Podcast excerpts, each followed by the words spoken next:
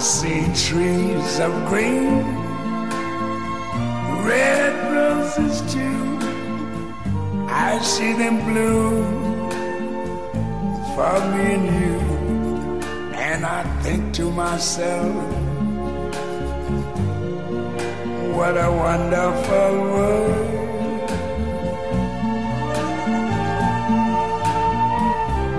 Mamma, io non ci credo. Non ci credo. Ci credo. Ci credo.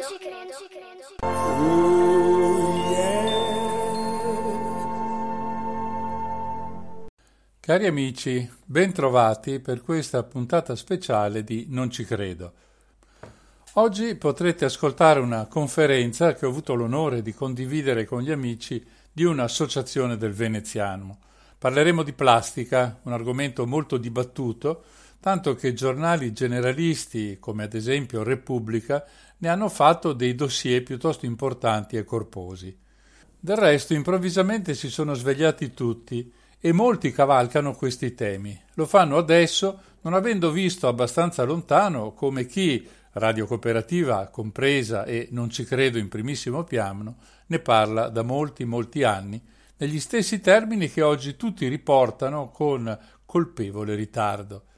Non sono in studio questa sera, quindi non potrò rispondere alle eventuali chiamate. Se volete contattarmi, fatelo attraverso il mio sito personale noncicredo.org. E adesso possiamo cominciare. Prima di iniziare a parlare del tema della serata, vorrei fare una premessa importante per capire di che cosa stiamo trattando. La plastica viene associata tu cura ai rifiuti, dal momento che uno dei problemi più gravi degli ultimi 50 anni è stato proprio quello di come smaltire bottiglie, confezioni, imballaggi e via discorrendo. Dunque cominciamo a vedere chi sono i responsabili dei controlli su questa questione. Siccome è sempre rischioso rivolgersi all'oste che vende il vino per sapere se è buono, sono andato a spulciare nel sito della Confcommercio che ci regala qualche informazione. C'è il CONAI, una sigla che sta per Consorzio Nazionale Imballaggi, un consorzio appunto istituito per legge nel 1997 tra produttori e utilizzatori di imballi per favorire un corretto smistamento e riciclo dei contenitori da imballaggio. Questo è quanto è scritto in quel sito. Che cosa fanno questi consorzi? Fondamentalmente prendono soldi destinati alla raccolta differenziata e al riciclo dei vari imballaggi. Tutte le imprese che acquistano o rivendono merce imballata devono iscriversi al CONAI entro 30 giorni dall'inizio dell'attività riferita agli imballaggi, pagando una certa cifra che dipende dal tipo di imballaggio e dalla quantità di materia che viene immessa sul mercato e poi anche dai ricavi che ne traggono. C'è dunque un contributo ambientale che i vari consorzi reclamano dal mercato e questo al fine di ripartire tra produttori e consumatori i costi per la raccolta e lo smaltimento appunto degli imballaggi. Chi non adempie a questo obbligo cioè l'iscrizione e il pagamento, viene sanzionato con multe che vanno dai 10 ai 60 mila euro. Questo per mettere in chiaro che organi di controllo sugli imballaggi ce ne sono.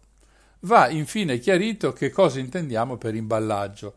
Secondo la normativa italiana è tutto ciò che serve a contenere, a proteggere le merci dalle materie prime ai prodotti finiti, quindi anche la carta di una caramella non è nient'altro che un imballaggio. Quando comprate un televisore voi avete un grosso imballaggio di cartone, quando aprite un barattolo di piselli avete un imballaggio più piccolo e di materiale diverso, ma sempre di un imballaggio si tratta. Il CONAI, il Consorzio per il recupero degli imballaggi, ha dei sottoconsorzi che si occupano ciascuno di un tipo di materiale differente.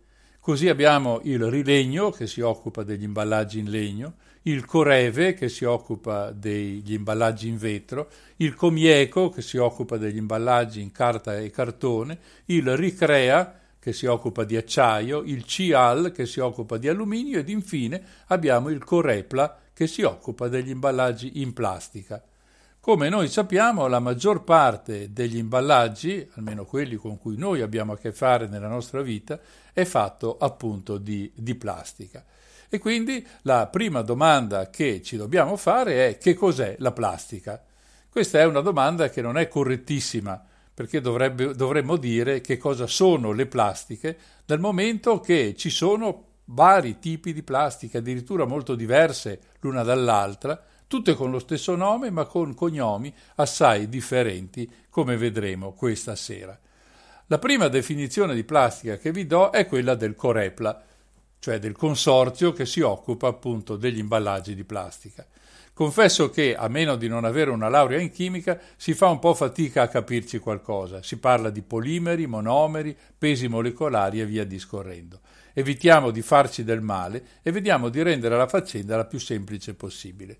La plastica è un materiale creato artificialmente che può essere malleabile e cambiare forma, oppure può diventare duro una volta sagomato. I termini usati per queste due tipologie sono materie termoplastiche le prime e materie termoindurenti le seconde. Sono quasi cento anni che la plastica ha invaso il nostro mondo, sostituendo altri contenitori o manifatti e inventandone di nuovi. Il prossimo passaggio è come si fabbrica la plastica. Noi ne parleremo tra un istante dopo aver ascoltato un brano musicale. La musica di questa sera, come del resto è abitudine in questa nuova edizione di Non ci credo, è tutta musica copyleft.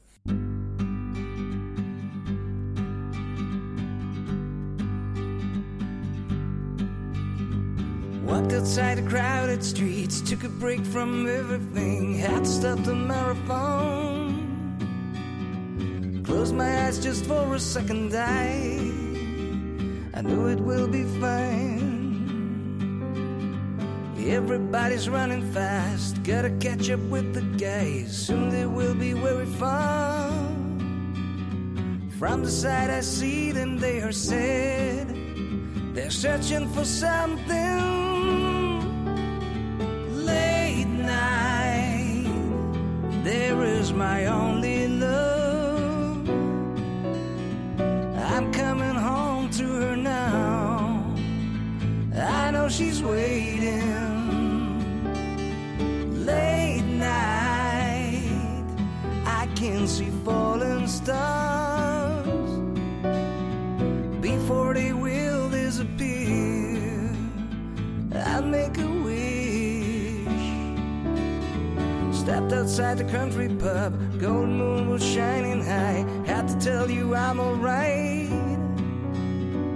but I knew that you were sleeping. I wanted you so much. Late night, beautiful harvest moon. I'm on my way to my home. It is so cold now. Late night, turn on the lights in the skies.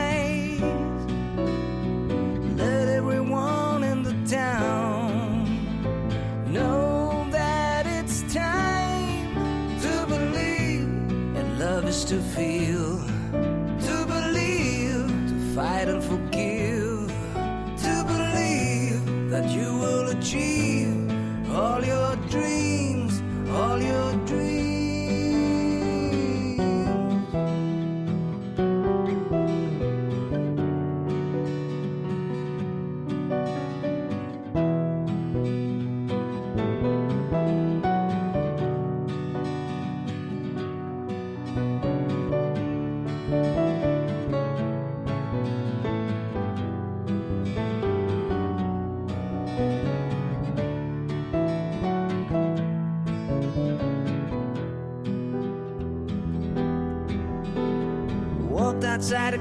street,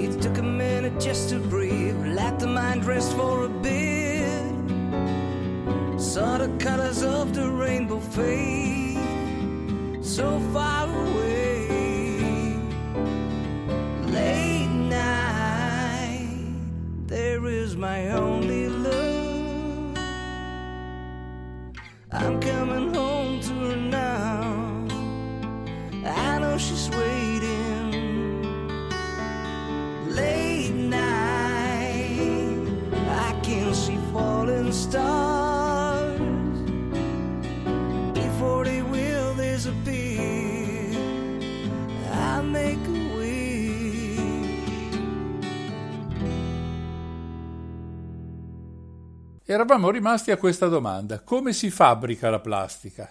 Tutto comincia da alcuni composti di carbonio e idrogeno, chiamati monomeri, che si ricavano dal petrolio e dal metano. Questi monomeri sono piccolissime particelle che si uniscono tra loro formando lunghe catene chiamati polimeri. Questi sono la base per una pasta molle chiamata resina sintetica, alla quale vengono poi aggiunti coloranti e altre sostanze che servono per dare alla plastica le caratteristiche desiderate, consistenza, durezza, colore e così via. Questa pasta viene poi ridotta in granuli che sono inviati alle aziende produttrici di merci fatte in plastica. Questa è una descrizione semplicistica dei processi coinvolti, però è utile per avere un'idea generale di come le cose vanno e di che cosa succede. Quello che emerge da tutto questo è che la plastica si ricava da fonti fossili. Credo tutti sappiano, come dicevo prima, che ci sono vari tipi di plastica che sono elencati e descritti nel sito di Corepla. Si tratta di 48 differenti soluzioni, quasi tutti poli qualcosa, ma ci sono anche i siliconi, le cellulose rigenerate e così via. Le due che ci interessano di più sono il politene, che in sigla è PE, e il polipropilene, in sigla PP. Noi siamo legati principalmente al PET, che ha un nome assurdo, polietil entereftalato, con cui vengono costruiti molti contenitori di cibo e di bevande. La sua produzione è enorme, si parla di decine di milioni di tonnellate l'anno, che vanno principalmente in Cina, che assorbe più di metà del mercato. Un'altra bella domanda da farsi è quanta plastica viene prodotta? E quanta ne utilizziamo? Come certo sapete, i dati forniti non sempre sono coerenti e sinceri, c'è chi minimizza e chi invece esagera. Per questo è bene sapere quale fonte fornisce le informazioni che leggiamo. Noi siamo passati dai 15 milioni di tonnellate dell'anno 1964 nella produzione della plastica agli oltre 400 milioni di tonnellate di oggi. Il dato forse più significativo è che dal 2000 ad oggi, in piena crisi climatica e quindi con la consapevolezza di quello che stava per accadere, produttori e consumatori hanno raddoppiato in meno di vent'anni la produzione della plastica e il consumo di questo materiale. Certo, c'entra non poco l'aumento della popolazione mondiale, ma tutto questo è indicativo anche di un cambiamento nello stile di vita dei cittadini che hanno scelto la strada del monouso, del consumo, dell'acqua in bottiglia e via discorrendo. I produttori di plastica, secondo i dati del 2016 forniti da Plastic Europe, vedono nettamente in testa l'Asia che fornisce la metà del totale. Va sottolineato che la sola Cina contribuisce per il 29%, seguono Europa e Nord America con quote appena sotto il 20% e via via tutti gli altri. Per quanto riguarda i consumi, nel 2016 l'Europa ha utilizzato circa 50 milioni di tonnellate di plastica. I paesi Maggiormente responsabili di questo mercato sono la Germania con il 24%, seguita dall'Italia con il 14% e dalla Francia con il 10%. Dal momento che parliamo di produzione e consumo, ecco un punto che tornerà più avanti nella discussione di questa sera. Non possiamo infatti mai dimenticare che ogni aspetto legato all'ambiente ha un contraltare nelle questioni economiche della nostra società. Tanto per fare un'anticipazione di quello che dirò più avanti, se voglio aumentare la produzione, quindi il profitto e i posti di lavoro con i metodi tradizionali, è molto probabile che aumentino anche i danni che causa l'ambiente. E così è ovvio che l'invasione della plastica nella nostra società ne ha profondamente modificato il mercato. Secondo la stessa fonte, in Europa lavorano circa 60.000 aziende nella filiera si intende con questo produzione, trasformazione, riciclo e lavori collaterali, che danno lavoro ad oltre un milione e mezzo di persone. Il giro d'affari è di circa 350 miliardi di euro, con un bilancio commerciale in attivo per circa 15 miliardi di euro. Sempre secondo la fonte dei costruttori di plastica europei, il settore ha contribuito con 30 miliardi di euro alle finanze pubbliche e al welfare. Certo, qui è, come dicevo prima, l'oste che parla del suo vino, ma non ho trovato smentite in rete a questi dati. Per quanto riguarda i settori in cui la plastica viene utilizzata, al primo posto ci sono gli imballaggi con il 40%, poi le costruzioni con il 20%, la mobilità e le automobili con il 10% e il settore elettrico ed elettronico con il 6%. Poi c'è l'impatto ambientale, ma di questo parlerò a parte tra non molto. Prima di vedere come la plastica ha rovinato l'ambiente, riflettiamo su come essa è riuscita a cambiare il mondo in cui viviamo. Ci sono aspetti positivi e negativi, come sempre succede quando la tecnologia rivoluziona i comportamenti delle popolazioni. Non c'è alcun dubbio che la plastica sia stato un cavallo di Troia per imporre nel mondo il consumismo. In effetti, prima era impensabile lo stile uso e getta, a nessuno sarebbe venuto in mente di buttare nell'immondizia piatti e bicchieri di porcellana, cosa che invece viene fatta regolarmente con quelli di plastica. Noi sappiamo, ne ho parlato qui dentro un sacco di volte, che il consumismo è alla base della situazione che viviamo, compresi i cambiamenti climatici. E non entro in questa questione solo per ragioni di tempo. Certo, la plastica ha anche vinto scommesse importanti, ad esempio in campo medico. Pensate, è l'esempio più banale che mi viene in mente, alla sicurezza delle siringhe attuali rispetto a quelle in vetro che venivano bollite e usate innumerevoli volte. Ci sono poi le lenti a contatto, le valvole cardiache. Con la plastica si realizzano strumenti piccolissimi come i microfoni per i telefonini. Sono solo pochi esempi di come la plastica ha cambiato in meglio le nostre vite.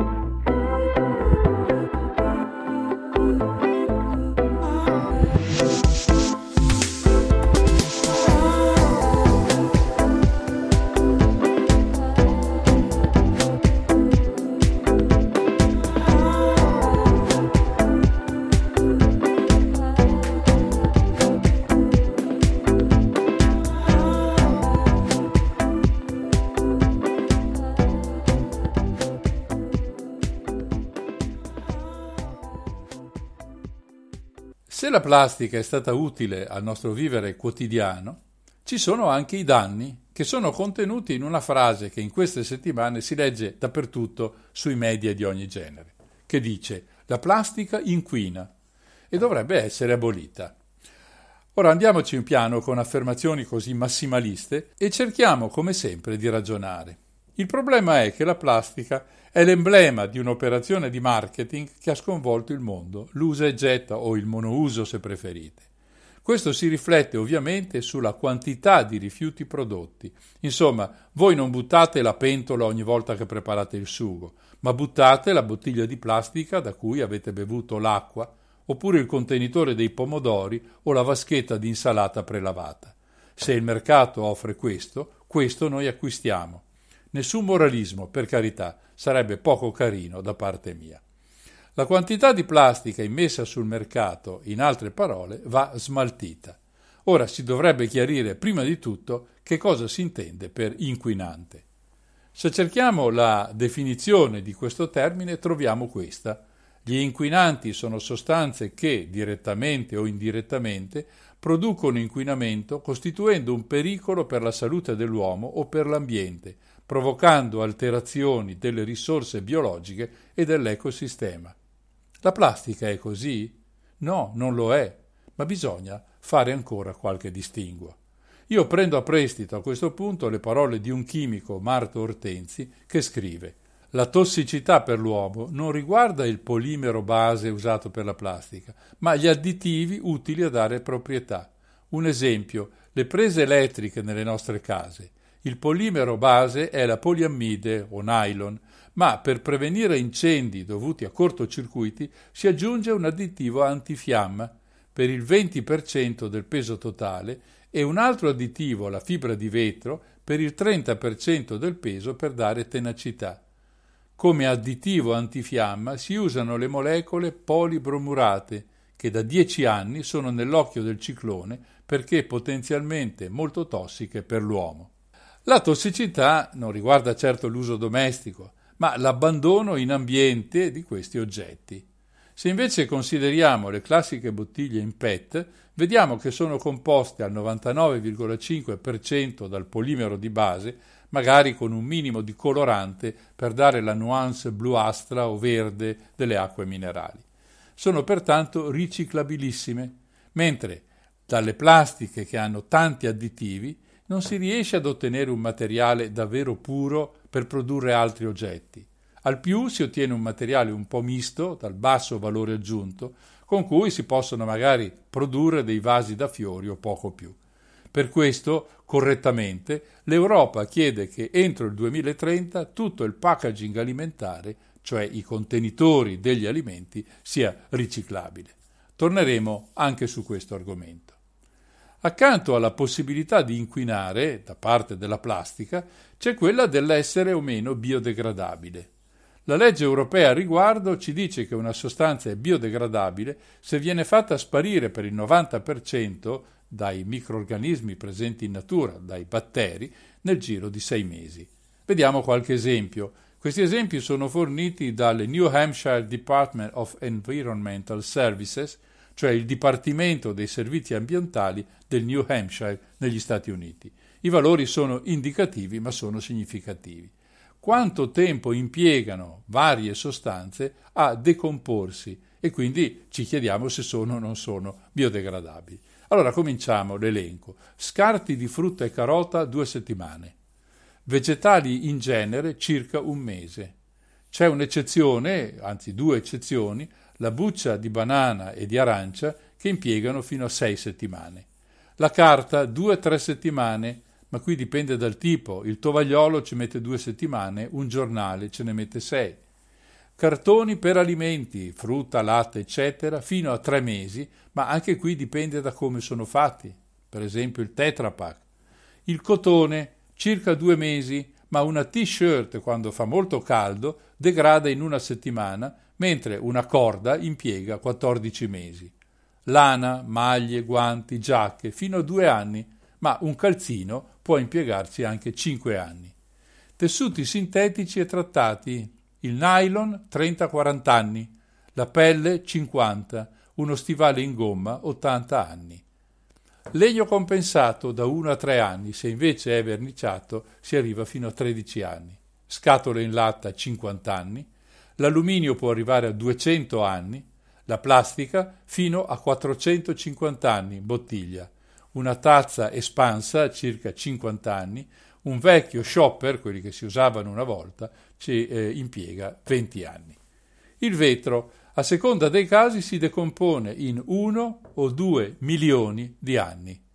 Le batterie alcaline, le pile, impiegano tempi biblici per decomporsi a causa delle sostanze chimiche che contengono e che sono altamente tossiche e resistenti, piombo, cloruro di zinco, mercurio, cadmio.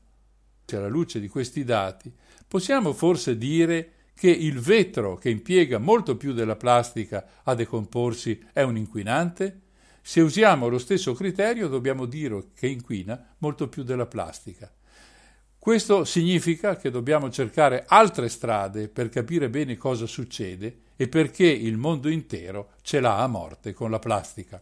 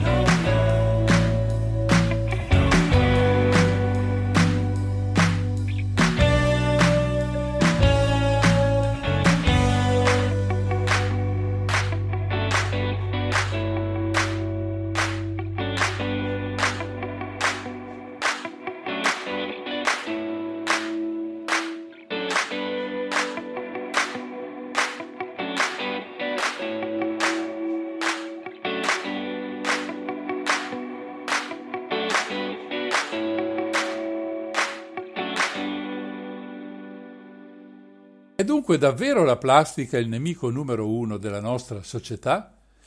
Perché alla base di questa nostra società, della società in cui noi viviamo, ci sono le persone. E queste sono tutte diverse una dall'altra, non solo fisicamente, quelle belle e quelle brutte, quelle basse e quelle alte, quelle magre e quelle grasse.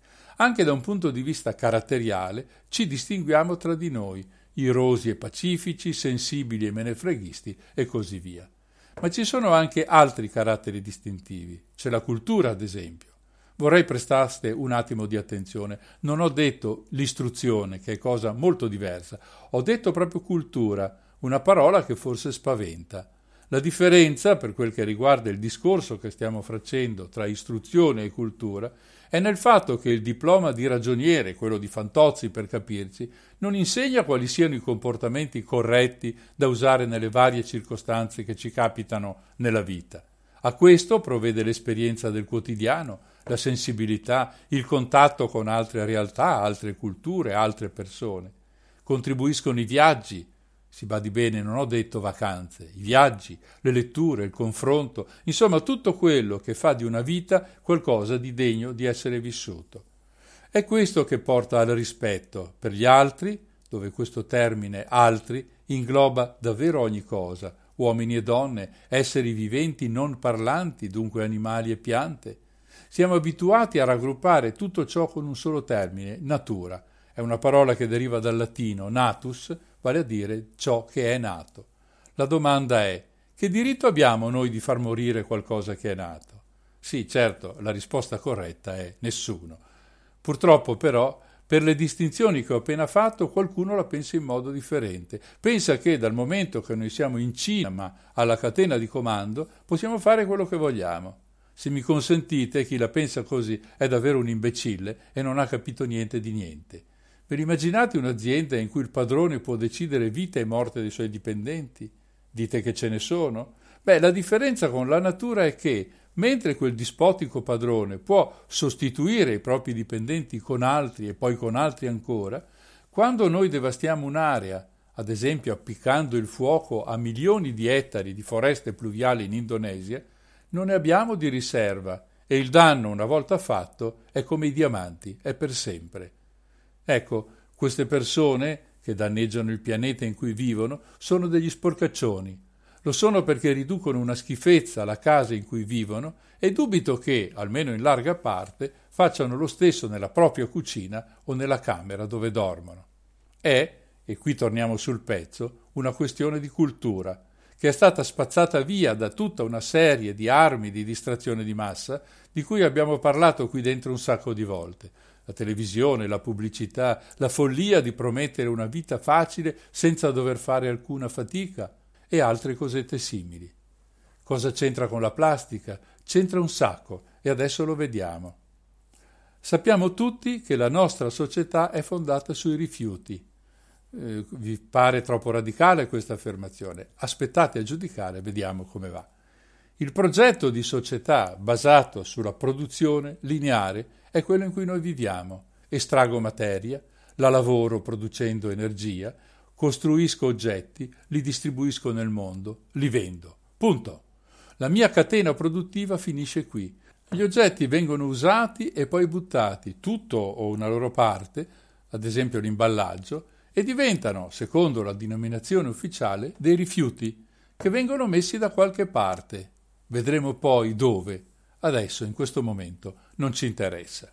Il ciclo così può ricominciare da capo, materia, energia, lavorazione, eccetera, eccetera. Ogni passo di questo ciclo prevede un compenso o, se preferite, un profitto per chi gestisce la filiera. Più lineare è il sistema, più profitto c'è. Più veloce è il processo, più profitto c'è. Dunque, più rifiuti si producono, più profitto c'è. Qui si potrebbe aprire una lunga discussione sui rapporti tra ecologia ed economia, al quale magari accennerò più avanti se ne avremo del tempo. Noi siamo i consumatori, o se preferite un termine più adatto alla discussione, noi siamo i produttori di rifiuti e quindi di profitto per i grandi capi, aziende multinazionali, finanziarie, banche, governi, già anche i governi, piccoli e grandi, che possiedono le azioni di società che gestiscono la filiera. Un esempio per tutti è quello dell'incenerimento, i cui proventi arrivano, in molti casi, ai comuni consorziati. La soluzione a questo problema è piegare quel processo lineare tentando di farlo diventare circolare. Basterebbe eliminare il concetto di rifiuto e farlo diventare una risorsa per un nuovo ciclo. Rifiuti ce ne sarebbero ancora, ma molti, molti di meno. È questa, in estrema sintesi, quella economia circolare di cui avrete sentito parlare o letto sui giornali. È l'obiettivo ideale a cui tendono i buoni di cuore, i saggi e quelli che vedono abbastanza lontano. Certo questo non risolve i problemi, ce ne sono un sacco di altri. Pensate ad esempio all'enorme quantità di foreste che vengono distrutte per due motivi, creare nuovi pascoli e nuove coltivazioni di cereali, soprattutto soia e mais servono al mercato della carne e a quello dei combustibili. Meno carne sui piatti e un progetto serio per la mobilità sono inevitabili nel futuro. È solo un esempio, ce ne sono altri, ma noi dobbiamo tornare al tema di questa sera, alla plastica. Se abbiamo seguito tutto il discorso, ecco la conclusione. La maggior parte dei rifiuti è fatto di plastica. Uno dice, che problema c'è? Basta che venga messa in un luogo sicuro o, meglio ancora, che venga riciclata o riutilizzata e la questione non si pone nemmeno. Giusto? Ma le cose non sono così semplici. Vediamo perché. Il primo motivo per cui questo non succede siamo noi, noi esseri umani intendo. Se proprio volete chiamarvi fuori, date la colpa a quelli che prima ho definito sporcaccioni. Ora, qui ci vorrebbe una serie di immagini da farvi vedere. La prima è un'immagine dell'Himalaya, la montagna più alta e più inaccessibile di tutte.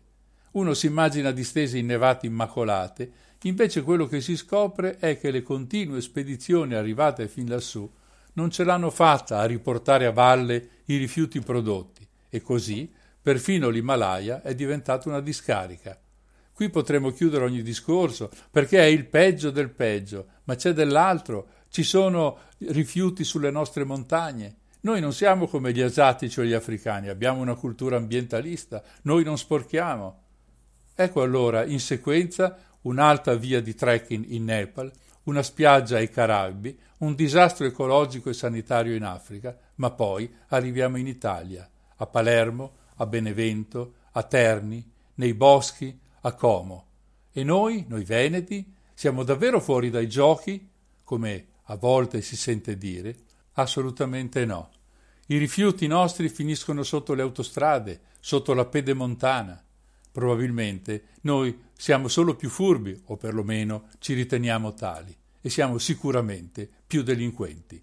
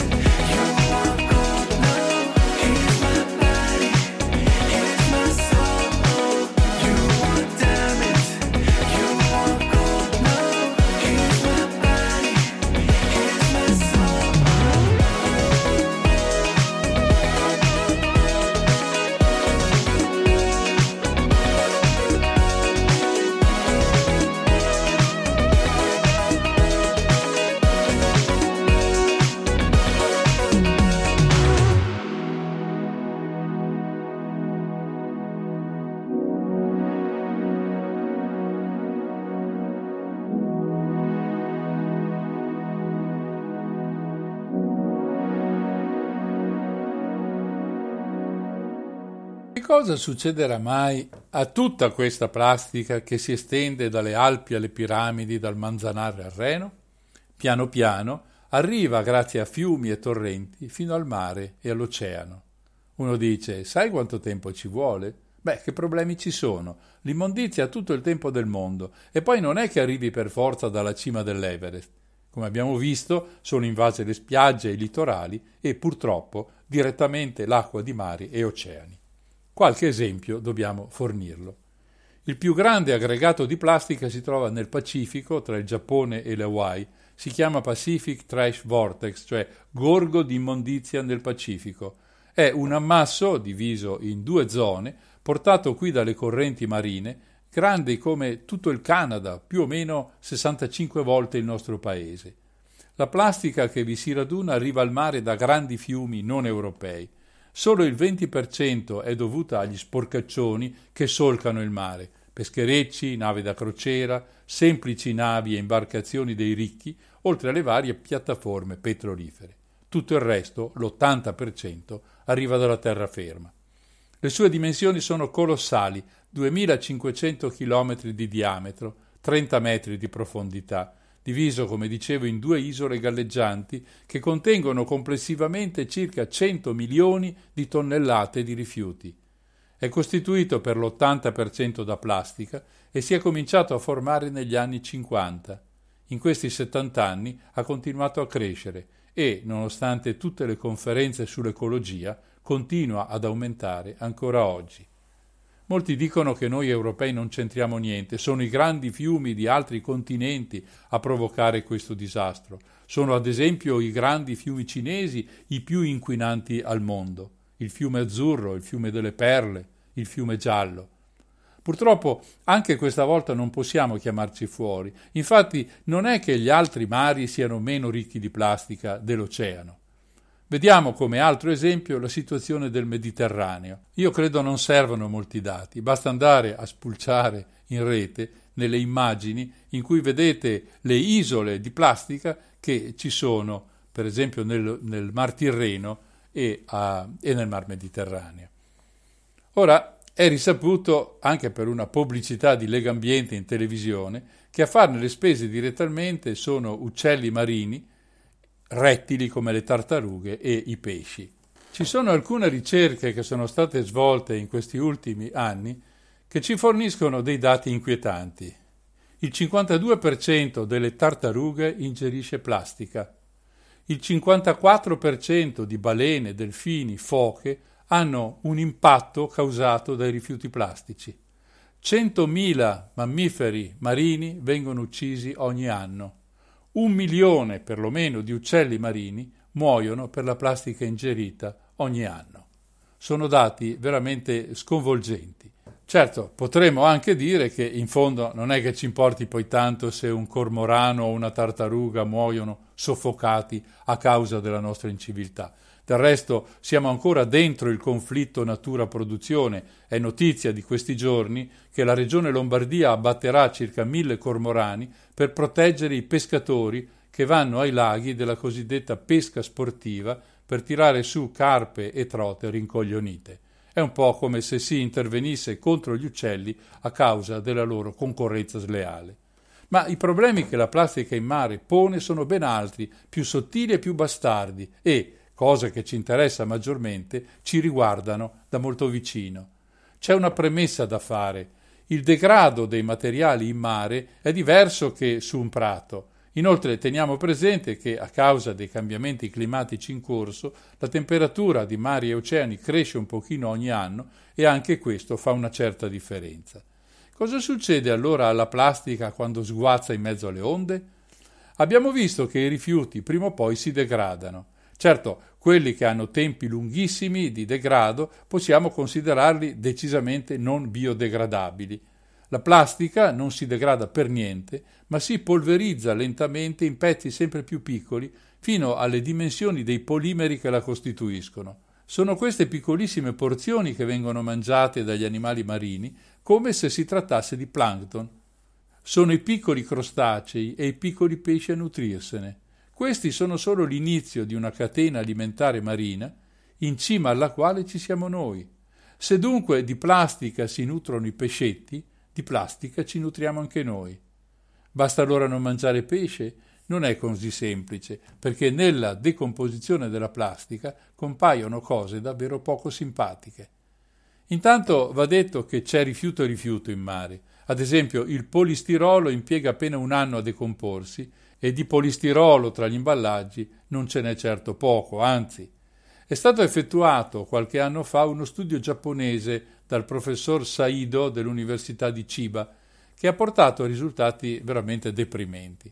Risulta infatti che nella decomposizione della plastica vengano rilasciati vari tipi di stireni, questi idrocarburi aromatici sono stati riconosciuti nel 2011 come cancerogeni dal Dipartimento statunitense di salute, programma tossicologico nazionale. Viene anche rilasciato il famigerato bisfenolo A, sostanza chimica utilizzata nel packaging alimentare, bottiglie, contenitori, rivestimenti interni di lattine. Ora, io non sono un medico e quindi quello che dico lo ricavo dalle pubblicazioni. Tutti noi assumiamo questa sostanza col cibo fin da bambini. Le simulazioni fatte dai ricercatori nipponici parlano chiaro. La plastica negli oceani trova un ambiente ideale per rilasciare i suoi veleni e minacciare gli organismi che ne abitano le acque. Un motivo in più, concludono gli esperti, per incentivare il riciclaggio di materiali plastici. Dunque non c'è niente da fare? Beh, voglio chiudere questa parte con una buona notizia.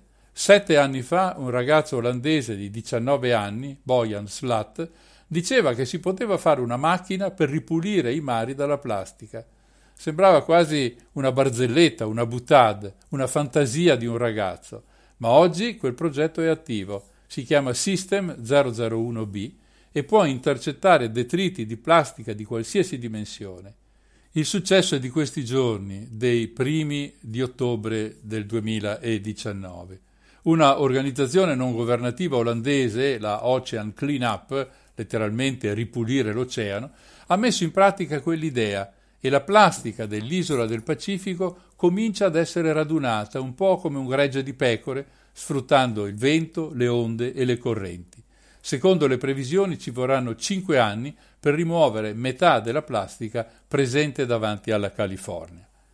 Il dato forse più incoraggiante di questa impresa è che ci sono voluti dei ragazzi come Bojan, come Greta Thunberg, come gli studenti appassionati che hanno messo in piedi il System 001B per dare concretezza ad un movimento fatto di molte parole e pochissimi fatti. Del resto è anche giusto che sia così. Noi, ormai adulti, non ci saremo quando le cose si metteranno davvero male. Loro invece ci saranno e come.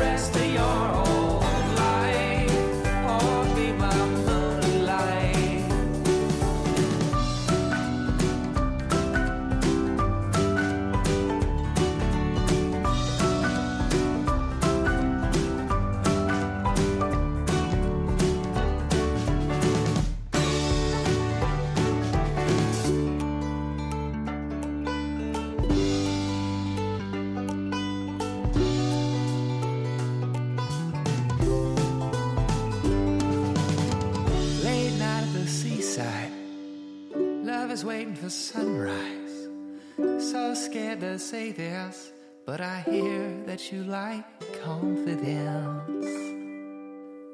So I say, hey, pretty girl, are you married or would you be my world or be my sunlight? What you doing tonight or what are you doing the rest of your whole life? Or be my moonlight? And I say,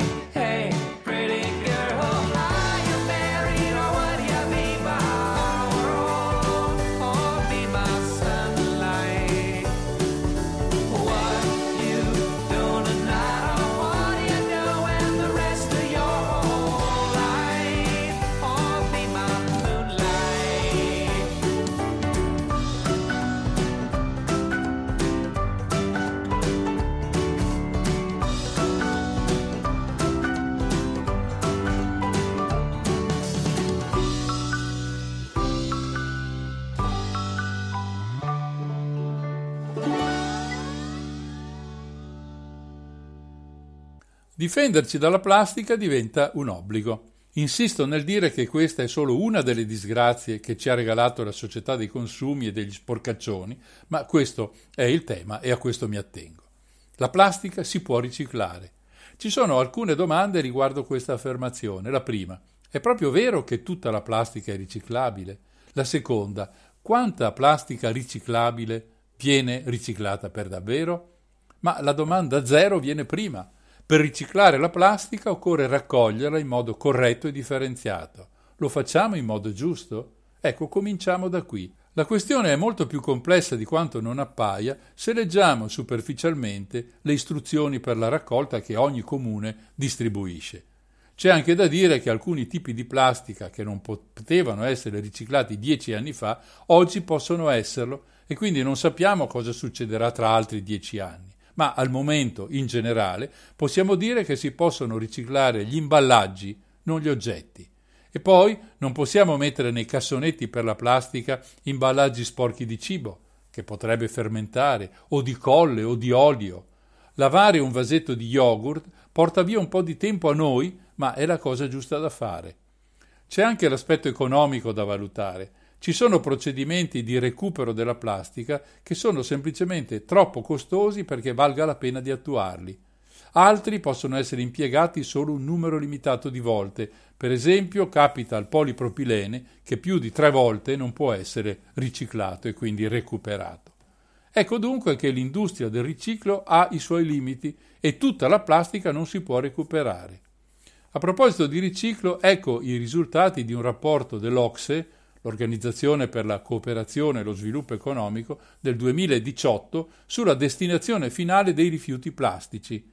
Il 15% viene riciclata, l'Europa sale in media al 30%, l'Italia raggiunge il 41% secondo i dati Corepla del 2016, il che significa che altri, per esempio gli Stati Uniti con il 10%, fanno scendere di molto la media. Il 25% viene incenerito, il 60% finisce in discarica, soprattutto nei paesi del terzo mondo, o viene abbandonata o peggio che mai viene bruciata all'aperto. Non solo la plastica prodotta è troppa, ma ci sono anche troppi tipi diversi di plastica in commercio. Questo è legato al fatto che per soddisfare i tanti requisiti voluti dai consumatori dobbiamo usare un insieme di plastiche diverse, miscelandole e sovrapponendole. E questo li- limita molto la riciclabilità.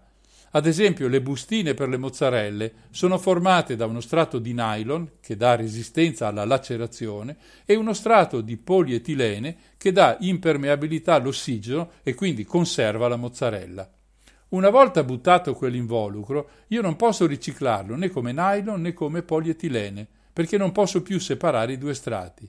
Quindi il consumatore lo getta nel cassonetto della plastica, ma poi alla fine quell'involucro sarà destinato all'inceneritore e non al riciclo. Per risolvere serve ancora tanta ricerca. Per questo le direttive europee fissano una data di scadenza che è il 2030. È un anno molto lontano, visto i tempi che stiamo percorrendo. Teniamo infine conto che in molte situazioni è meno costoso produrre plastica vergine che riciclare quella usata. Questi sono alcuni motivi che rendono impossibile il recupero totale della plastica. Quella che non viene differenziata o riciclata o recuperata finisce oggi in generale negli inceneritori. Questo avviene nei paesi a tecnologia avanzata naturalmente. Voi sapete benissimo cosa io pensi di queste macchine infernali che solo i poco informati si ostinano a chiamare termovalorizzatori. Anche qui ci sono rischi e problemi perché la combustione produce polveri e sostanze difficilmente catalogabili e ceneri che vanno stoccate da qualche parte con spese non indifferenti. C'è ancora un aspetto importante, anzi decisivo da affrontare. Tutti questi rifiuti ingestibili della plastica o bruciati non fanno altro che aumentare l'effetto serra e quindi i cambiamenti climatici in corso. Lo fa la plastica negli oceani, impedendo ad essi di assorbire parte dell'anidride carbonica che così rimane in atmosfera. Senza entrare in dettagli tecnici, possiamo prendere in esame uno studio eseguito dal CIEL, il Centro Americano per le Leggi Ambientali. Il titolo del riferimento è piuttosto emblematico e dice La plastica non muore mai e produce effetto serra come 189 centrali a carbone. Il CIEL considera i dati relativi alla produzione e allo smaltimento della plastica. Ci sono vari studi al riguardo. Uno è quello di un gruppo di ricercatori che ha eseguito numerosi test nei pressi delle isole Hawaii, pubblicando poi i risultati sulla rivista scientifica PLOS ONE. Degradandosi, la plastica emette in particolare l'etilene e il metano. Quest'ultimo è un gas serra meno persistente della CO2, ma terribilmente più efficace dal momento che ogni chilogrammo di metano vale da questo punto di vista come 25 kg di anidride carbonica. Un altro studio è eseguito dall'Università delle Hawaii. Si scopre così che il degrado non avviene solo in acqua, anzi gli studiosi Sarah Jean Royer, Sarah Ferron e Samuel T. Wilson, i loro nomi, scoprono che la produzione di etilene in ambiente asciutto e assolato è addirittura 76 volte maggiore che in acqua marina. Il campione del mondo di questo tipo di plastica è il polietilene. Purtroppo non si tratta di una sostanza poco usata, dal momento che rappresenta il 36% di tutta la plastica prodotta nel mondo. Si trova in imballaggi, in giocattoli, nei tubi, nei tappi e così via. Indovinate in Europa quali sono i litorali più invasi dalla plastica? Coraggio, non è lontano da qui, solo pochi chilometri. Sempre secondo questa ricerca, dal momento che solo il 15% della plastica mondiale viene riciclata, abbiamo visto che non sempre non si vuole, a volte non si può, il problema del gas serra prodotto è gigantesco e lo diventerà sempre più in futuro. Un discorso a parte meritano le microplastiche, sono frammenti piccolissimi, inferiori ai 5 mm, provenienti dalla degradazione. L'effetto evidente è che così la superficie coperta nei mari si moltiplica, accelerando la produzione di gas serra.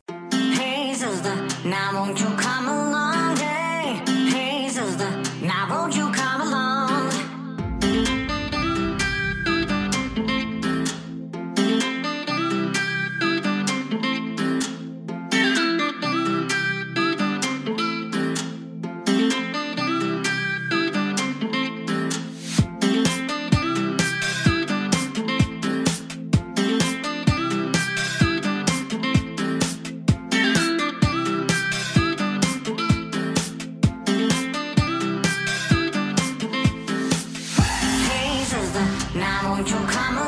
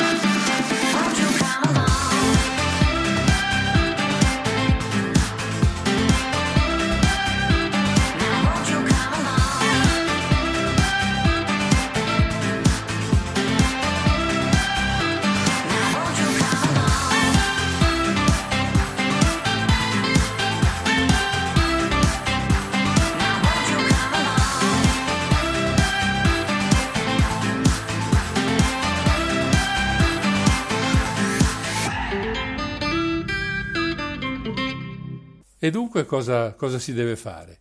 Ci sono varie strade che possono essere seguite. La prima è quella di evitare di usare fonti fossili per costruire i sacchetti, gli imballaggi, i manufatti. Esiste una ricca e diffusa filiera che porta alla cosiddetta bioplastica. Vediamo qualche esempio. La ditta forse più conosciuta in questo campo è la Enimont, diretta da quel genio di Katia Bastioli che si è inventata il Mater B. È una specie di plastica ricavata dall'amido di mais. Entrare nel mondo delle bioplastiche porterebbe via ore. Basta dire che il mercato si sta sviluppando ed è passato attraverso contestazioni, processi, normative dell'Unione Europea, resistenze del mercato e perfino l'alto là di zelanti amministratori perché il loro impianto di recupero non funzionava con il Mater B, cosa accaduta qualche anno fa a Bolzano. Quello che ci interessa qui è sapere se queste nuove plastiche hanno un senso, se funzionano per davvero e se non sono inquinanti.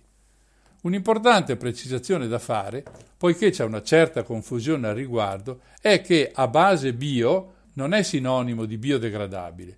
Alcuni materiali bio sono biodegradabili, è per esempio il caso dell'acido polilattico, il PLA, altri invece no, per esempio il biopet. La differenza tra le terminologie è in questo caso fondamentale. Riciclabile, biodegradabile e compostabile non sono la stessa cosa. La situazione ideale è che il materiale che usiamo sia compostabile, così torna alla terra sotto forma di compost organico. Secondo i dati dell'associazione European Bioplastic, nel 2016 la bioplastica in Europa occupava l'1,7% del mercato, ma solo un quarto di questa è biodegradabile e con meno dello 0,5% del mercato non è proprio possibile salvare il mondo. Un altro problema delle bioplastiche, da un punto di vista imprenditoriale, riguarda i costi. In media un chilogrammo di bioplastica ricavata da sostanze vegetali costa il doppio o anche più di un chilogrammo di plastica tradizionale. Se è vero che per avere bioplastica serve un apporto energetico minore di quella tradizionale, l'acqua da usare è fino a 5 volte maggiore, secondo gli studi più recenti. Ci sono poi aspetti tecnici da non sottovalutare per quanto riguarda gli imballaggi in bioplastica. Infatti solo alcune bioplastiche sono compostabili, il Mater B e il PLA derivate dal mais o comunque da cereali. E addirittura la compostabilità può dipendere dallo spessore della bioplastica. Ci sono poi problemi pratici, ad esempio per gli imballaggi flessibili, che presentano il rischio di non fare sufficiente barriera il che comporterebbe un deterioramento dei cibi che contengono, cosa che succede ad esempio con le bottiglie di acqua. C'è poi l'efficacia nel combattere il climate change.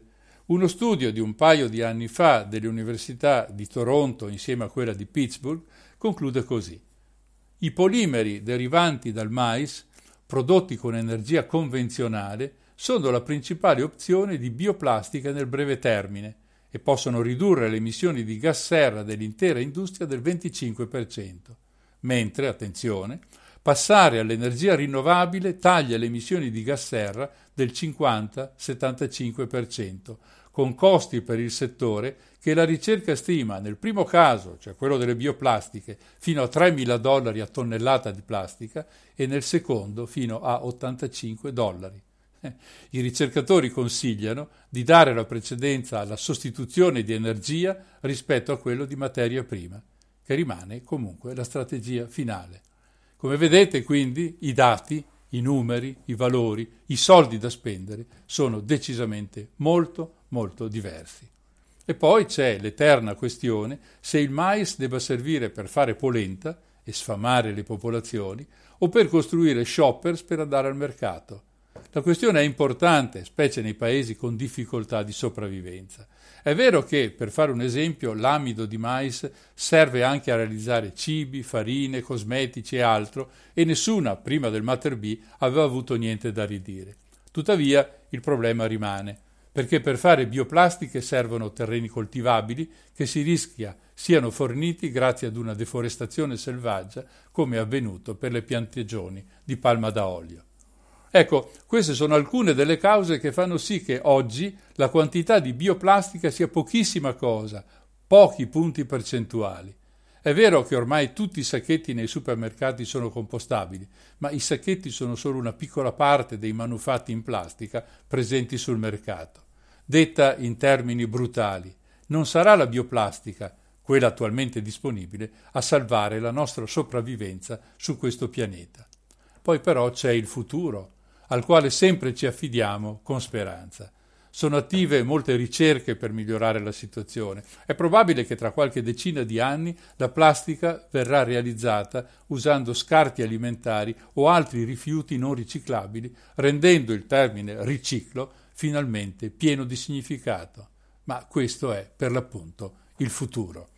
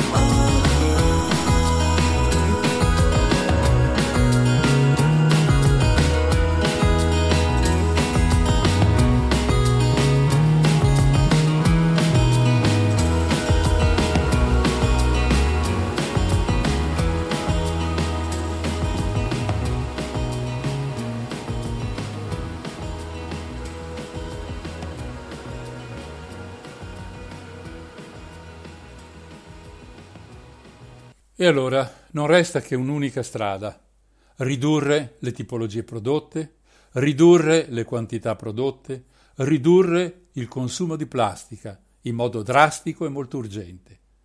Abbiamo guardato questa sera il mondo, adesso sbirciamo dentro casa nostra.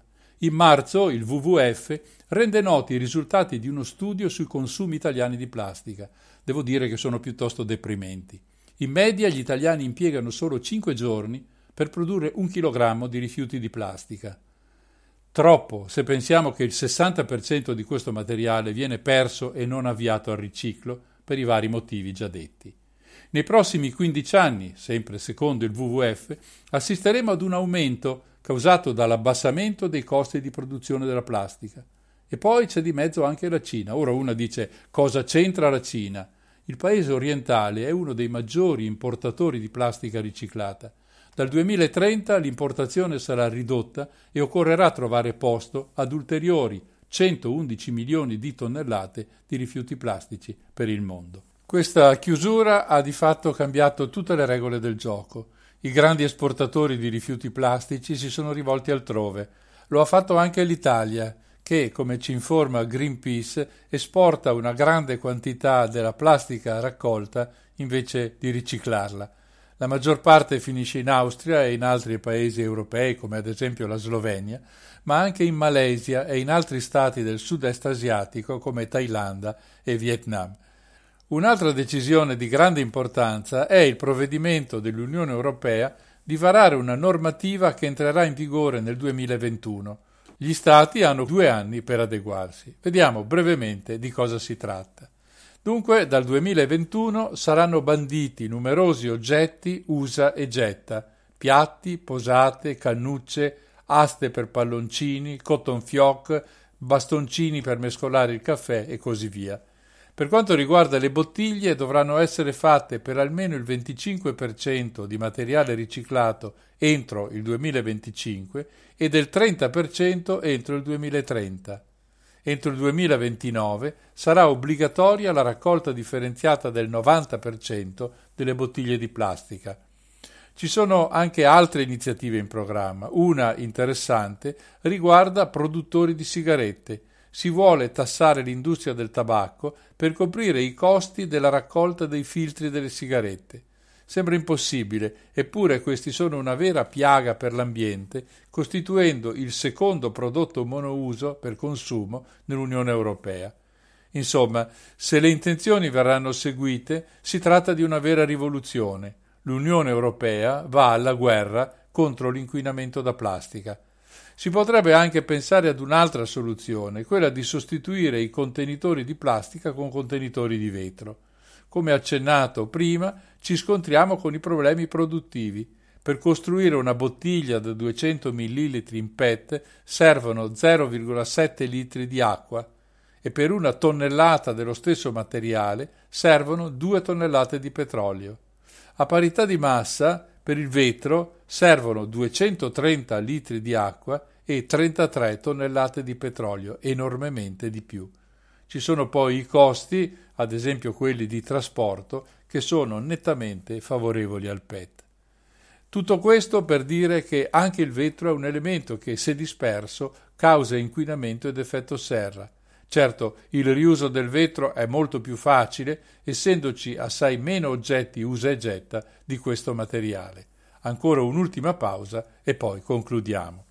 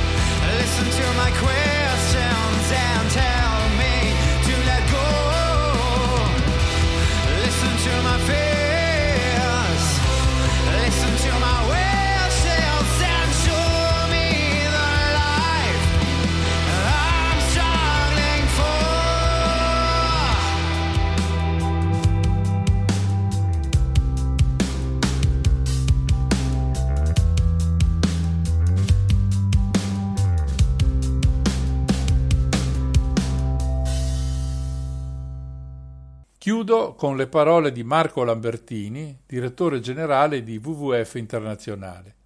Questo materiale di per sé non è cattivo, nonostante ciò sono evidenti i danni alla vita marina e solo oggi stiamo iniziando a capire gli effetti sulla salute umana.